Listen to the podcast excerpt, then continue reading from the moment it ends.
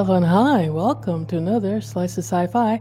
I'm Summer Brooks, and I have a rare treat for all of our science fiction and kaiju fans out there.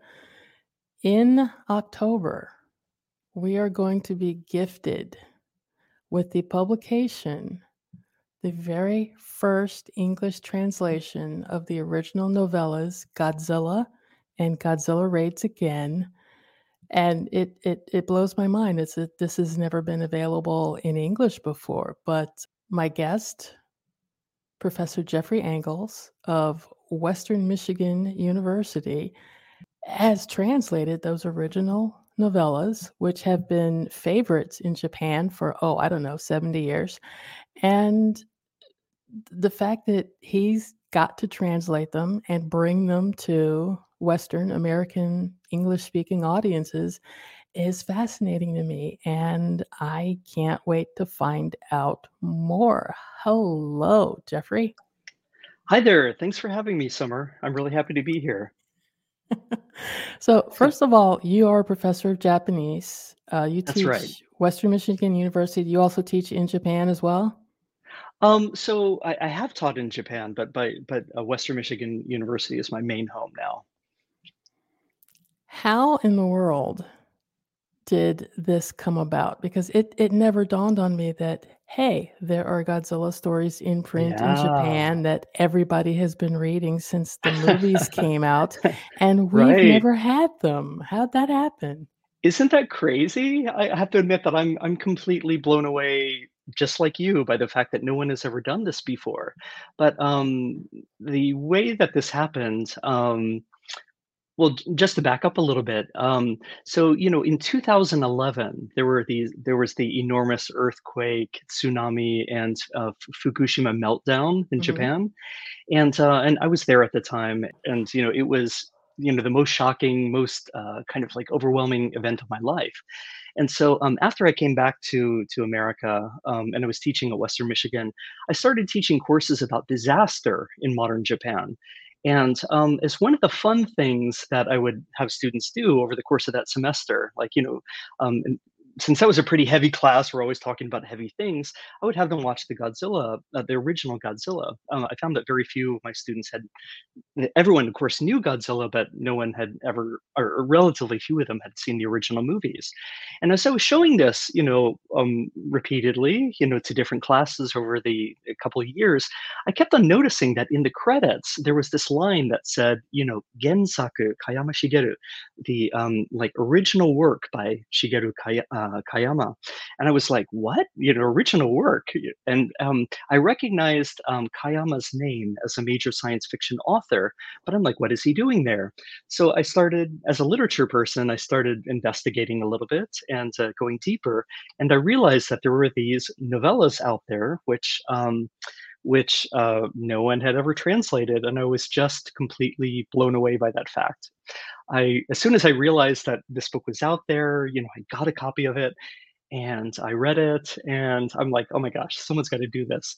So I I did a sample translation, sent it off, and, um, I've rarely had such a quick acceptance ever for any book that I've done in the past. Uh, it was it was really exciting to see how interested, uh, University of Minnesota was in putting out this book. Okay, so I I am blown away that nobody realized that a famous Japanese science fiction author wrote the stories that that Godzilla was based on. Or let's see if I if, if I was reading through the notes and Mhm. it's the Toho Films actually asked him to write a treatment for these movies and then later That's he turned them into a book.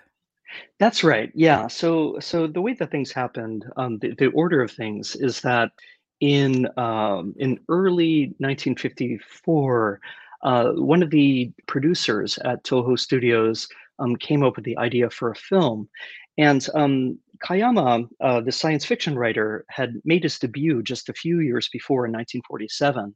So um, by 1954, when the Godzilla film Gojira was first made, um, he was pretty famous. Um, so anyway, this producer uh, got the idea. um, and he contacted Kayama, asked him to to uh, create a treatment of the of a story about a big monster um, and about radiation. But I think he gave him relatively few guidelines. I can tell you more about that um, in you know uh, further down the line, but um, then uh, Kayama worked on this uh, the screenplay, um, and then the screenplay was turned into a film, and then soon afterward, the film was then turned into this novelization. Um, I think that one of the reasons that people didn't translate this before, uh, or at least there wasn't an official translation, there was at least one fan translation out there that I found in, into English. Um, but uh, I think the reason is is because the the novella came after the film itself, and so I think that somehow people saw that as less valuable than you know than than if it had gone in the opposite direction.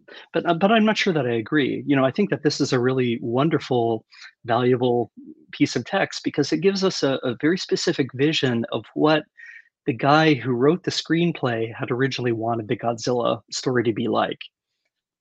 Yeah, because the the stories are appear to be seem to feel like it's more about the people dealing Mm. with Godzilla and hmm their communities being mm, trampled and uh, just just them dealing with the after effects. They're like they're they're already dealing with the after effects of atomic testing, nuclear testing, and then you've got this giant monster who's just messing things up for everybody. And it's That's it's right. it's more about them dealing, you know, trying to keep their families together, trying to make sure their communities aren't destroyed than it is about the monster. Yeah, yeah. I, I think that's a that's a good take on it. Um, I, I somehow in in the course of um, all, all the Godzilla movies, um, especially in the the later iterations of you know the Godzilla movies, um, you know he Godzilla becomes quite you know he, he becomes kind of cute in a way um and but in the first movie the original movie gojira um, the one from 1954 um he wasn't cute or sort of charming or in, in any way whatsoever. He was just this uh, radioactive destructive force that that um that appeared in in tokyo and and wrought lots and lots of havoc.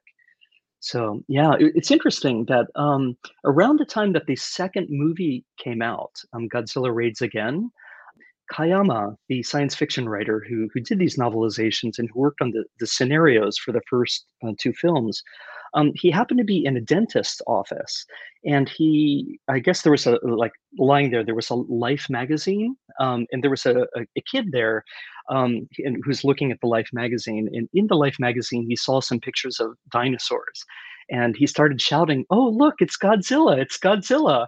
And uh, you know, the guy who wrote Godzilla just happened to be there, and he was uh, he was really surprised by this whole thing, and and that was kind of like a moment of revelation for him. He said in one of his uh, essays that you know he realized that Godzilla already by the second movie was becoming something that people began to feel very affectionate about, and um, in his and he realized that if people like really loved Godzilla, then maybe his uh, original goal of kind of you know using Godzilla as a, a vehicle for exploring nuclear anxiety might not have worked.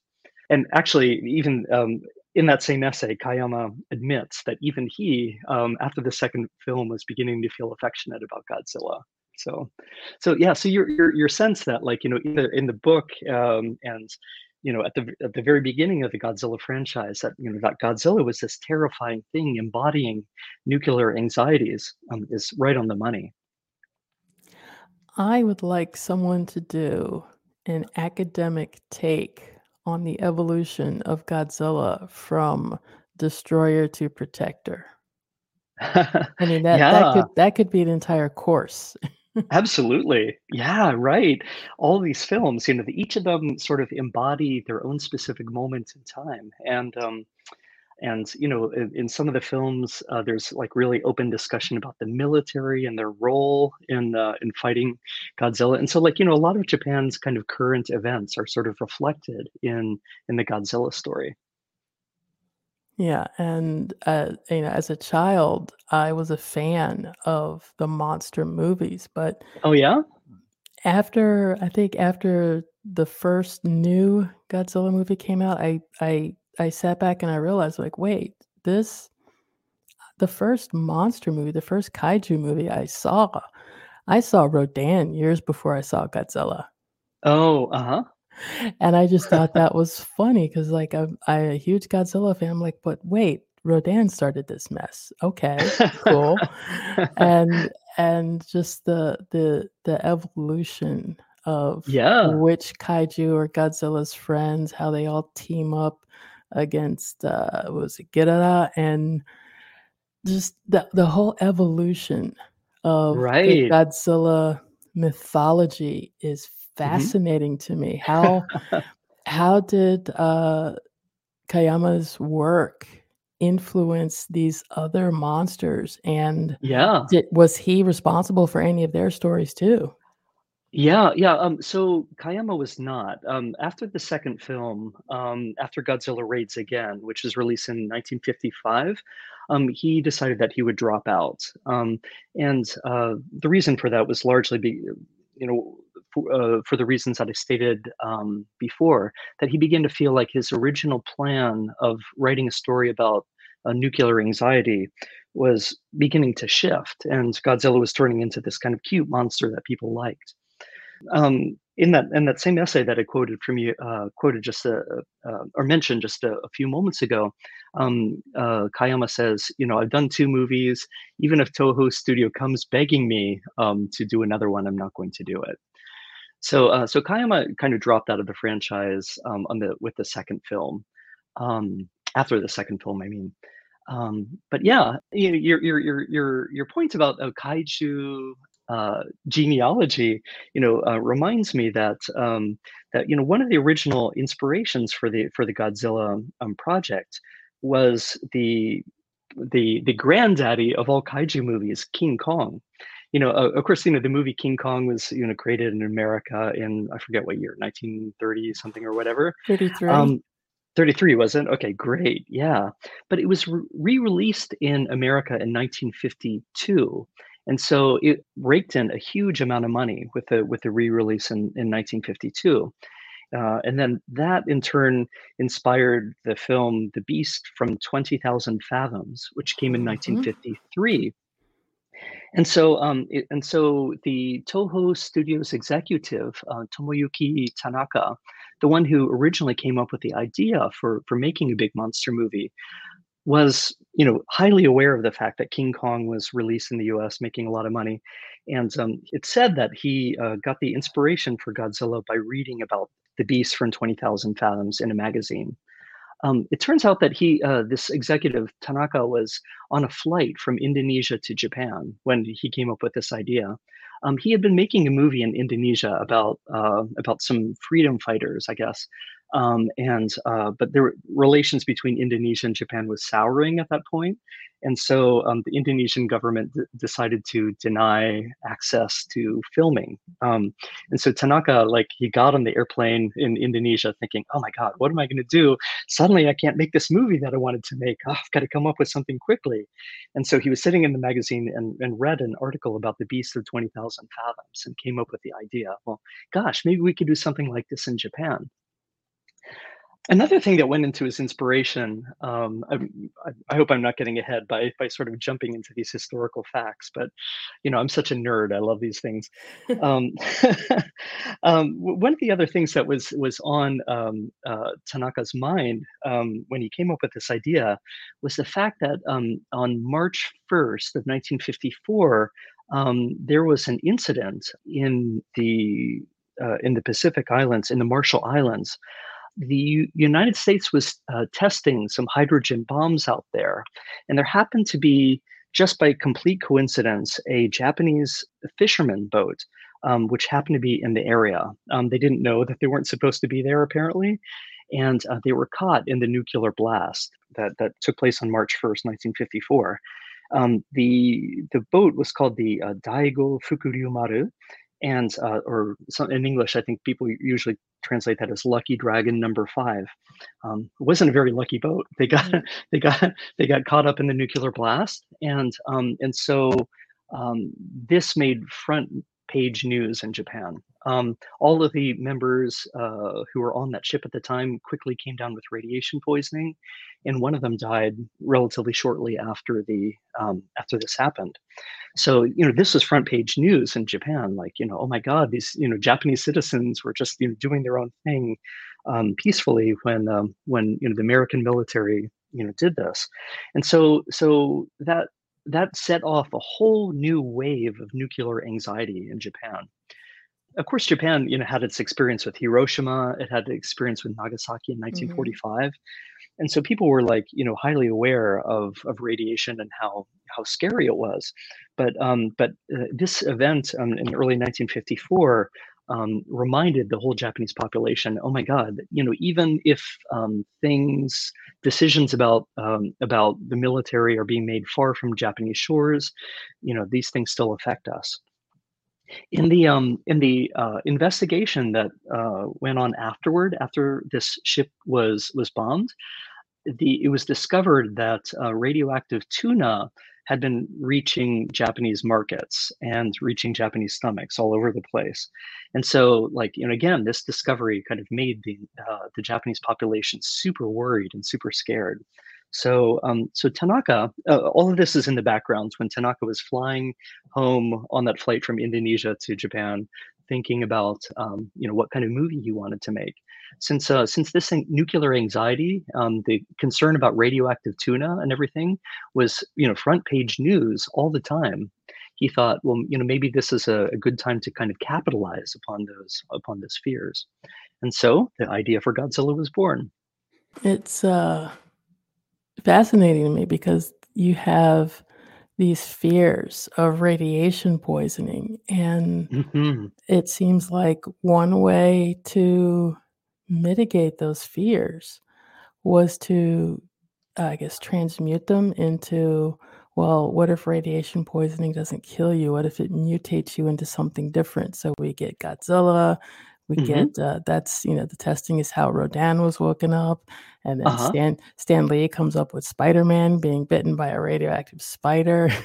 Yeah, yeah, it, it, yeah. uh, it it it's fascinating because we're trying to take this terrifying situation and trying to make it not so terrifying Right, just so we can, you know, not be afraid every single minute of the day about dying from radiation poisoning, you know, 10 right. minutes after we're exposed. It's I had never made that connection till now. Yeah, So that's that's uh, a really interesting look. And then you you bring dinosaurs in the mix. What's a mutated dinosaur? Well, right, right. let's find out.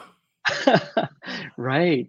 Um, you know, so it's really interesting. Um, in the original scenario that Kayama wrote for Godzilla, he mentions right at the beginning of the scenario, like um, he, he had envisioned that uh, at the at, at the beginning of the movie there would be this voiceover, um, so that like an off-screen voice would make uh, an announcement. Um, and uh, I, tr- I translated that. It, it starts out saying. November 1952, on this day, our planet Earth was terrorized by a fearful experiment that until that point no one could have possibly imagined, and that would have left the world unable to do anything but tremble in fear. The first hydrogen bomb test. It didn't involve destruction as much as an outright murder. In the blink of an eye, the test site in the uh, uh, Nigaraba Atoll was returned to nothingness, and a radioactive cloud tore 32 miles widely up into the stratosphere, rising like the hair of the devil himself. So anyway, the the the voiceover goes on and on, but like you know, he um, the the point that I'm trying to make is that Kayama, you know, who you know came up with the initial uh, you know vision for the for the film, you know, wanted to write this into the film right from the very beginning it, I guess the uh, executive producers um, at the studio, you know, they didn't want to make a protest film exactly. They they thought that you know a protest film wouldn't you know sell as well. That you know would be too serious and stuff like that. So they they toned all of that down. They took out that announcement at the beginning of the film, and so uh, and so the film that we've got today doesn't doesn't have that in there. But um, if you watch carefully the beginning part of the film, you'll notice that um, one of the earliest scenes in the film is a small fisherman's boat, which is labeled, it has the number five, you know, written on the side of the boat. that boat is blown up by a nuclear explosion. And we kind of, you know, learn later that that was, you know, Godzilla rising out of the sea. But that reference to the Lucky Dragon number five, um, the boat that was actually in real life irradiated in the Marshall Islands, um, is, you know, still there in the film somewhere you know, just kind of in a little bit hidden form. I think, um, you know, we need here in the 21st century, you know, kind of separated from the uh, from the time and culture where the film was originally produced. You know, we need some explanation to kind of realize that you know that that's what was going through the mind. But yeah, and, and, actually, and I just wanted to to uh, to add too that so the producers took out like you know Kayama's warning about uh, nuclear weapons that was right at the beginning of the film, but when Kayama wrote the novellas and published them, he put his warning back in, back into the book. So so the book starts out with this uh, with this kind of like comments from Kayama himself, and uh, let, let me just read it if that if that's okay. Mm-hmm. Yeah. So uh, it's uh, it goes like this. As you readers already know, the main character of this tale, Godzilla, is an enormous imaginary kaiju, a creature that doesn't actually exist anywhere here on the planet. However, atomic and hydrogen bombs, which have taken on the form of Godzilla in the story, do exist. They are being produced and can be used for war at any moment. If that were to happen, it wouldn't be just the big metropolises like Tokyo and Osaka that would be destroyed. The entire Earth would likely be laid waste. To prevent something so frightening and tragic from coming to pass, people all over the world are pouring their energy into a new movement opposing the use of atomic and hydrogen bombs.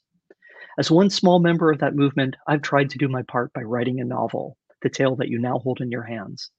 Reading this book in that context will make it all the more informative and interesting. So, and then he dated that July 1955 the time that the um, the book was published. So so I mean it's it's really interesting when we when we come to the book version, uh, we can see you know really clearly you know how these uh, nuclear anxieties are right there at the very core of the story.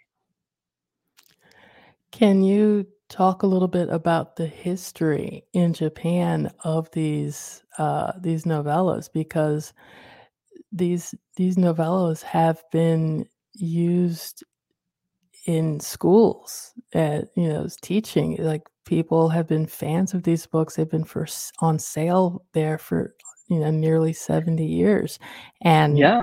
we're just now getting to them i mean what's the history of how they became so popular uh, for reading in japan and why it took so long for people to notice hey here's a story we can translate and present to godzilla fans in uh, in English speaking yeah. countries.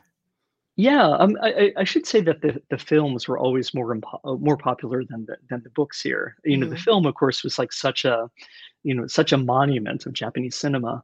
Um, it you know uh, uh, uh, at the point when the the film was made, it was the most expensive film ever made in Japan, and so um, you know it was it was a big production and it attracted a lot of attention. And so, you know, in a way, the the novellas, you know, because they came like you know one step after uh, after you know the release of the the first film, you know, I think that they didn't you know hold as much kind of like space in the cultural imagination as as the films did.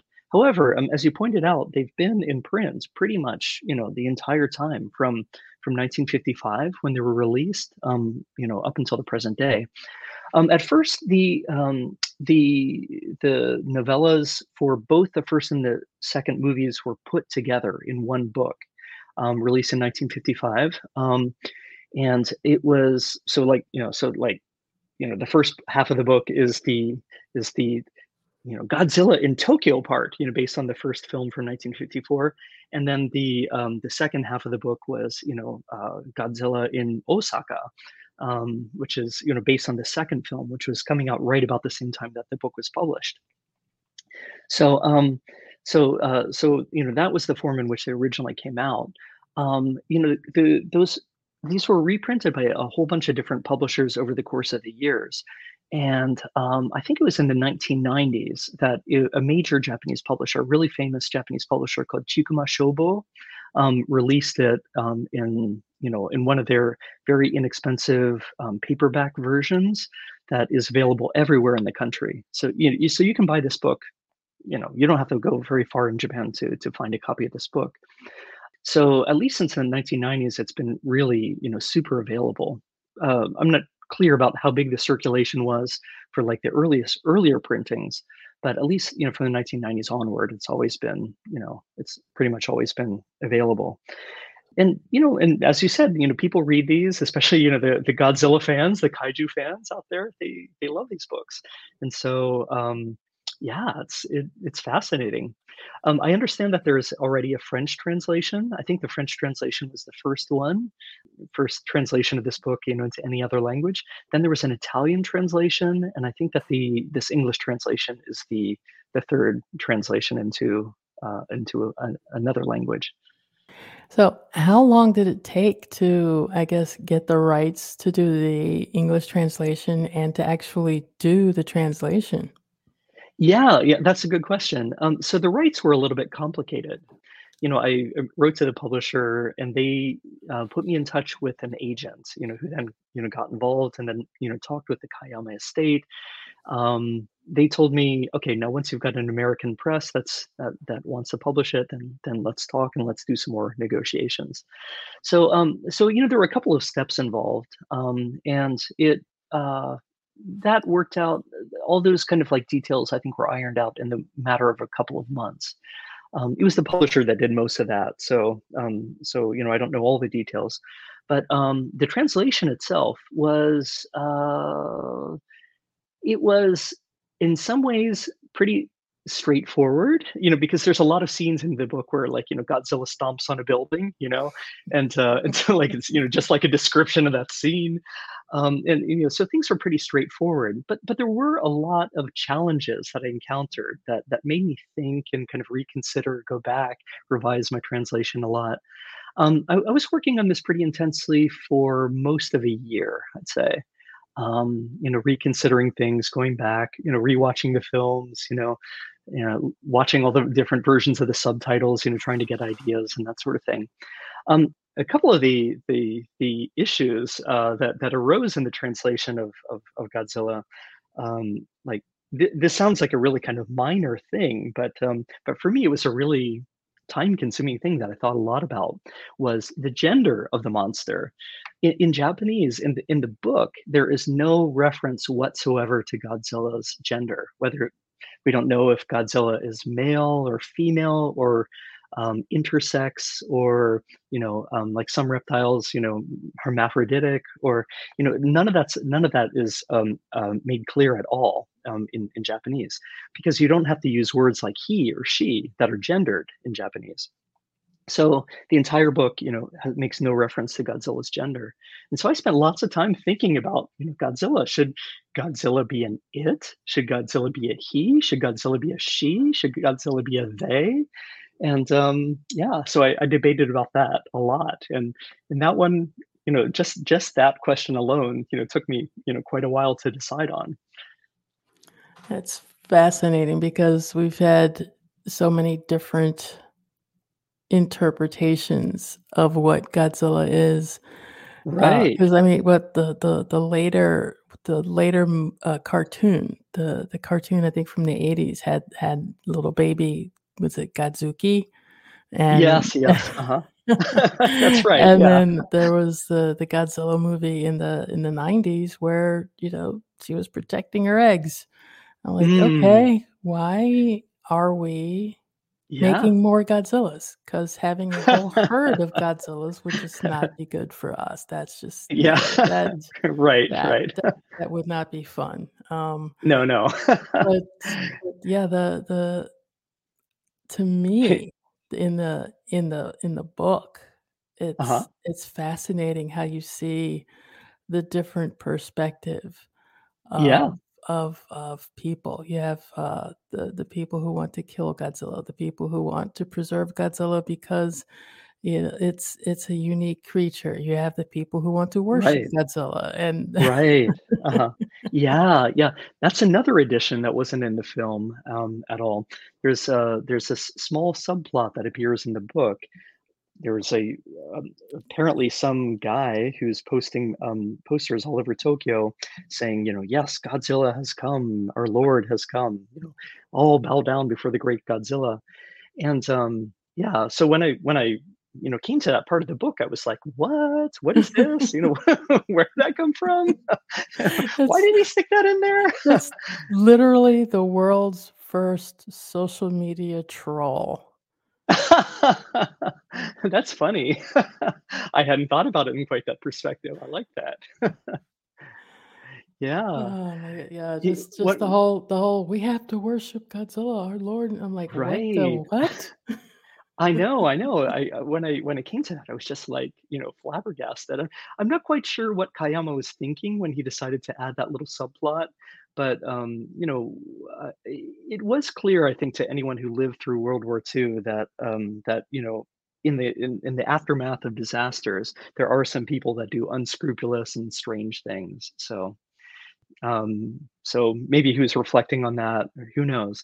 But you know, I I, I remember another famous uh, you know piece of Japanese sci-fi, um, Akira, the uh, you know the famous anime, and Mhm. there is a group that uh, that emerges in that film and and plays a pretty important role and they they start protesting in the streets and doing demos saying like yes we need to worship we need to worship you know this this new god and um there's a part of me that wonders if that didn't take its inspiration from this little subplot in Kayama's uh, novella.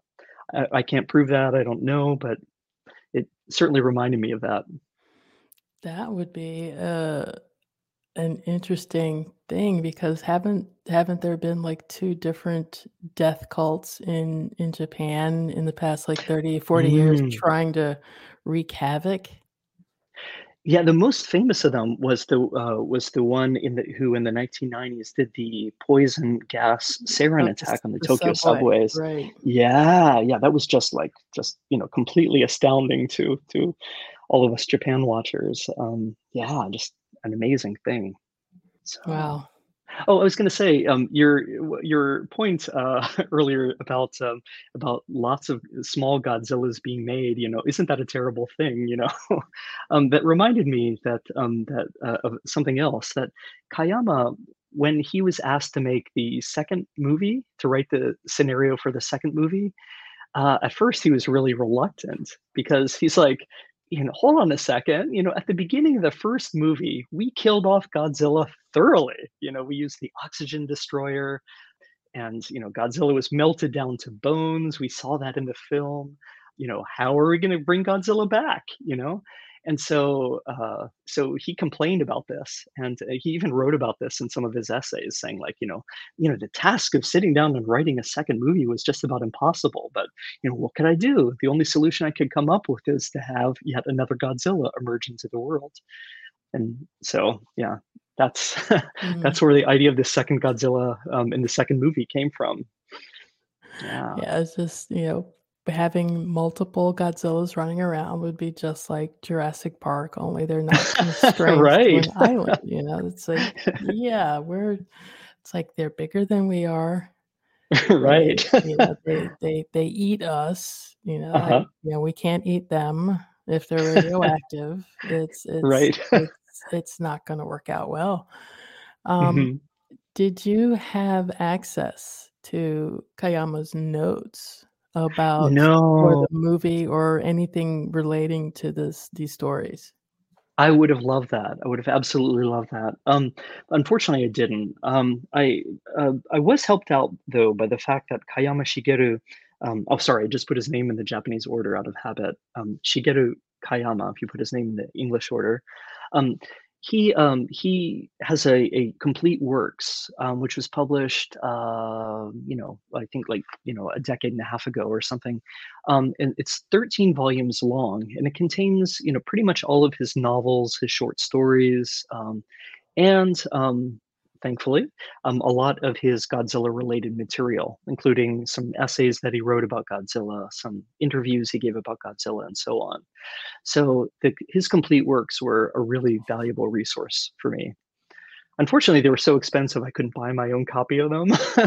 so so I had them checked out from the library for like, you know, a year and a half or something like that as I as I worked on this. Yeah, yeah. Was there anything that you didn't previously know about Godzilla and the stories around his creation that you discovered while doing this translation, your research? Well, um, so I guess I didn't realize um, before doing this how strong an anti-nuclear message um, was originally there in the work.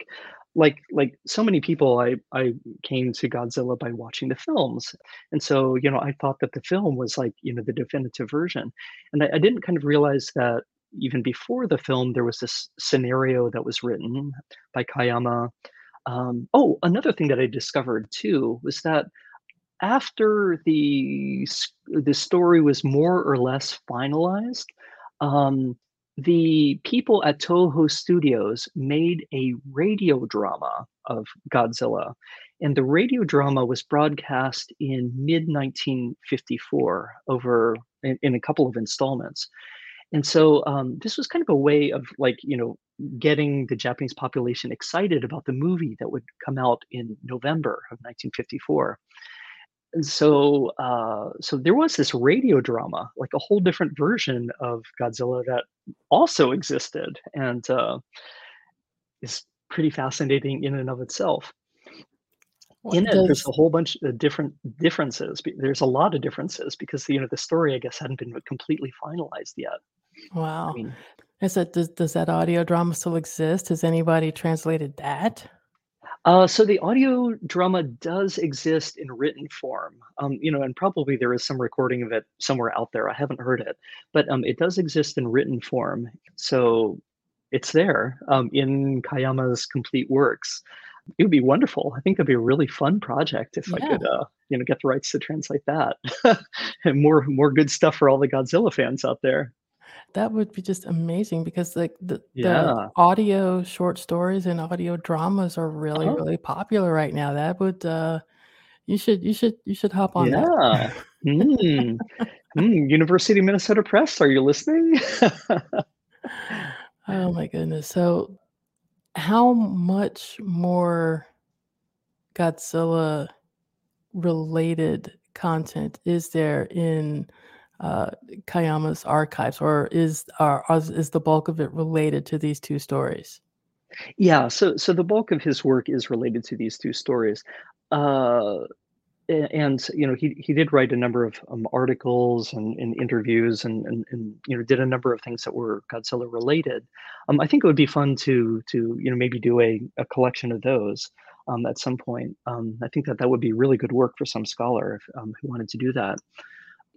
Another thing I think will be really interesting to do would be to do, like, a book of translations of Kayama's other stories, because, you know, there's, uh, in some of his other stories, you know, he was very prolific, as I said, like, his his complete works, you know, stretched to 13 very, very fat, big volumes. So, like, they take up an entire, like, library shelf. hmm But, um, I haven't read absolutely everything in there, but I've I've read, you know, quite a lot of his stories, and, um, there's a number of them that share concerns or motifs or ideas that are repeated in Godzilla. Like, for instance, his debut story, um, which was published in 1947, um, is a story about the discovery of a a primate-like creature who's living out in the jungles, um, completely undiscovered by by humanity until, you know, he goes on a rampage and, uh, and kills some people.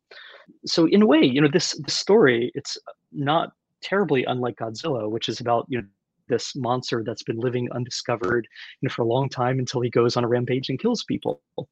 So, um, you know, so there there's like a similarity in feeling between, you know, some of uh, Kayama's other stories and um, in the Godzilla story. And so I think it'd be really fun to to bring a whole bunch of Kayama's other work to into English to the best of my knowledge, um, nobody has ever translated Kayama before.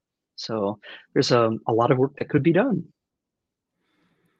There is. I know that uh, in uh, literary circles, there have been a large number of translations of Chinese science fiction the past, I'm going to say at least five years, probably more. So maybe it's time to check out Yeah. the Japanese science fiction authors as well.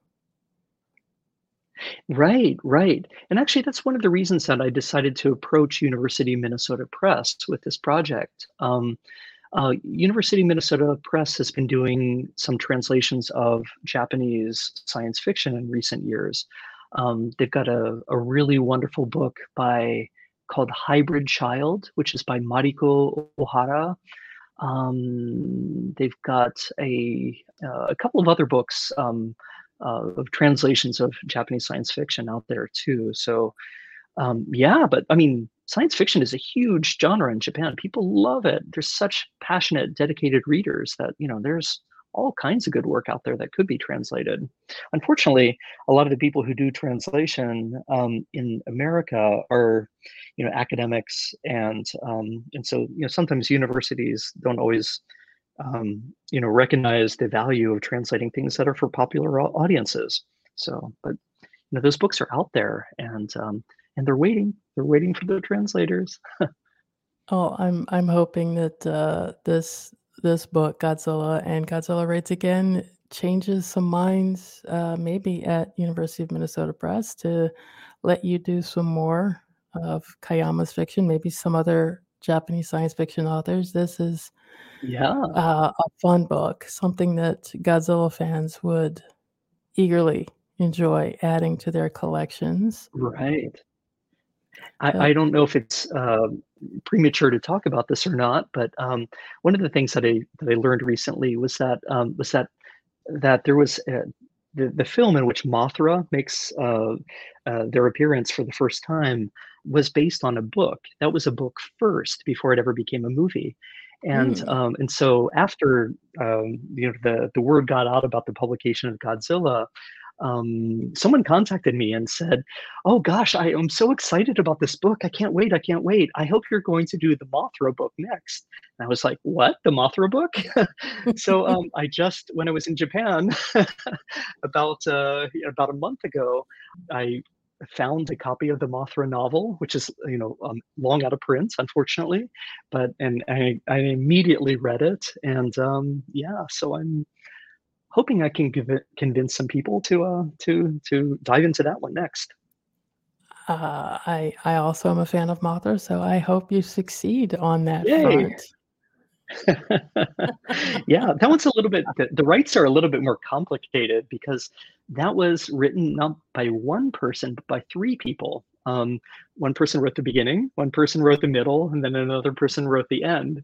So uh-huh. if, if you've ever watched the movie and you kind of think like, oh, this movie is a little bit disjointed, you know, like there's these scenes about the the little fairies, you know, and then there are the scenes of Mothra, and you know, these things are kind of oddly connected. It's it's because of the sort of strange relay fashion in which the original novel was written. Okay. Anyway, that's a bit of a tangent that, there, but no, that that could maybe explain a few things for for fans of the the original movie. So we'll uh, I I hope yeah. you succeed in in bringing that to uh, English translation because that sounds fascinating. thank you, thank you. Uh, but Jeffrey, thank you so much for your time and and your your insights and your enthusiasm uh, for this today. Oh, of course. Oh no, thank you, Summer. It's been it's been a pleasure to be here. The book is Godzilla and Godzilla Raids Again by Shigeru Kayama, translated by Professor Jeffrey Angles. And I'll have links to where you can uh, get your own copy. But we'll be back with more Slices of Sci Fi right after this.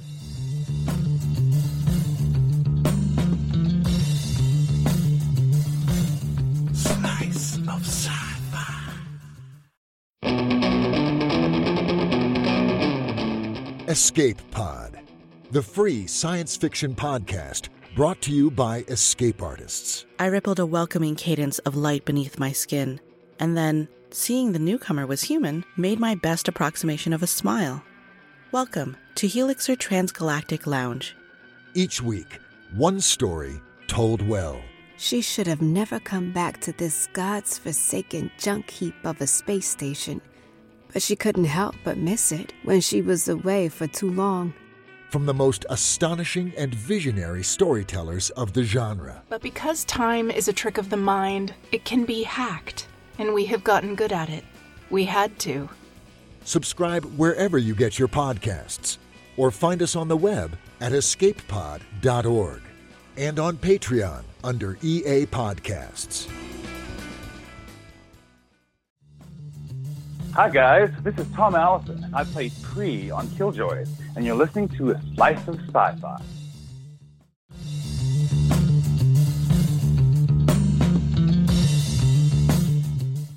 And once again, the book is Godzilla and Godzilla Raids Again by Shigeru Kayama, translated by Professor Jeffrey Angles. It's from University of Minnesota Press and it will be available for purchase on October 3rd. So you can go pre order it now. It uh, will be available in trade paperback format and ebook format. The novellas are lovely. Adds another level of uh, background for Godzilla fans of the classic films. And uh, I really do hope that uh, Jeffrey gets a chance to bring us a translation of that uh, Mothra book. It sounds equally fascinating. I'm not sure which platform is the best one. If you have your own questions for him about Godzilla or Kayama's uh, science fiction body of work, but I think he's still on Twitter. I have links in the show notes that you can follow. But how about you?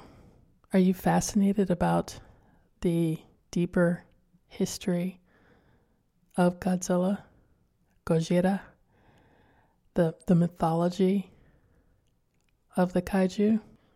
Let me know. Call in, leave a voicemail message. The number is 602 635 6976 or shoot me an email, summer at sliceofsci-fi.com. You can also leave a question or comment in the discussions section for this episode on the website sliceofsci-fi.com. And yes, for the moment, I'm still active on Twitter, so you can go over there at Slice of Sci-Fi, working on uh, getting a Bluesky invite to test the waters over there. So who knows? Maybe we'll still do both. Also, still working on the uh, Discord server for fans and listeners of the show and all of the show in the Slice of Sci Fi universe, including Babylon Podcast and Writers After Dark. So when that Discord server is available, I will let folks know. You can check out the reviews we do over on YouTube. That's youtube.com slash at slice of sci-fi. Got some uh, fun stuff over there for you to check out, and hopefully more will be on the way soon. You can listen to Slice of Sci Fi on Apple Podcasts, Google Podcasts, TuneIn, Player FM, and iHeartRadio. And if you're listening on Apple or following on Podchaser, consider leaving us a review or a rating over there because that word of mouth, that appreciation from you, other fans may be inspired to check us out for themselves, and that helps Signal Boost, which we all truly appreciate. I'd like to thank everyone who is currently helping to support Slice of Sci Fi through your signal boosts and your donations and pledges. You really do help keep things online around here. So, my thanks and gratitude to you all. If you would like to add your support, the place to go for now is patreon.com slash slice of sci-fi. You can pick a tier, any tier, and you're eligible for perks. Every month, I pick a winning email address out of the hat, or rather, the random number generator I have on my computer does. And that person gets to choose from a book, a DVD, a Blu ray, a 4K, most of which actually are review materials that I have collected here that I just don't have the space to keep around. So all of the supporters get to have first dibs at some actually some really cool stuff. If you'd prefer to support every now and then without committing to a monthly pledge, the link you can use is paypal.me slash sci-fi summer. Another way you can support is through our curated shop, which you can find at sliceofsci-fi.net. Everything over there is uh, affiliate links to various platforms. Mostly the TV and movie stuff is through Amazon. And those purchases through sliceofsci-fi.net also uh, help support our efforts here. As I've said, the list of items available over there is growing slowly, but we're, we're still adding some cool stuff books, DVDs, Blu-rays, the the media you enjoy consuming. Yeah, even graphic novels. And again, thank you all for your support over the years. It it really does mean a lot to me that uh, you guys keep coming back for more because I enjoy doing this too much. I really do. And uh, yeah, that'll do it for this episode. Thank you all for listening. And we'll be back with more Slices Sci Fi next time. Take care.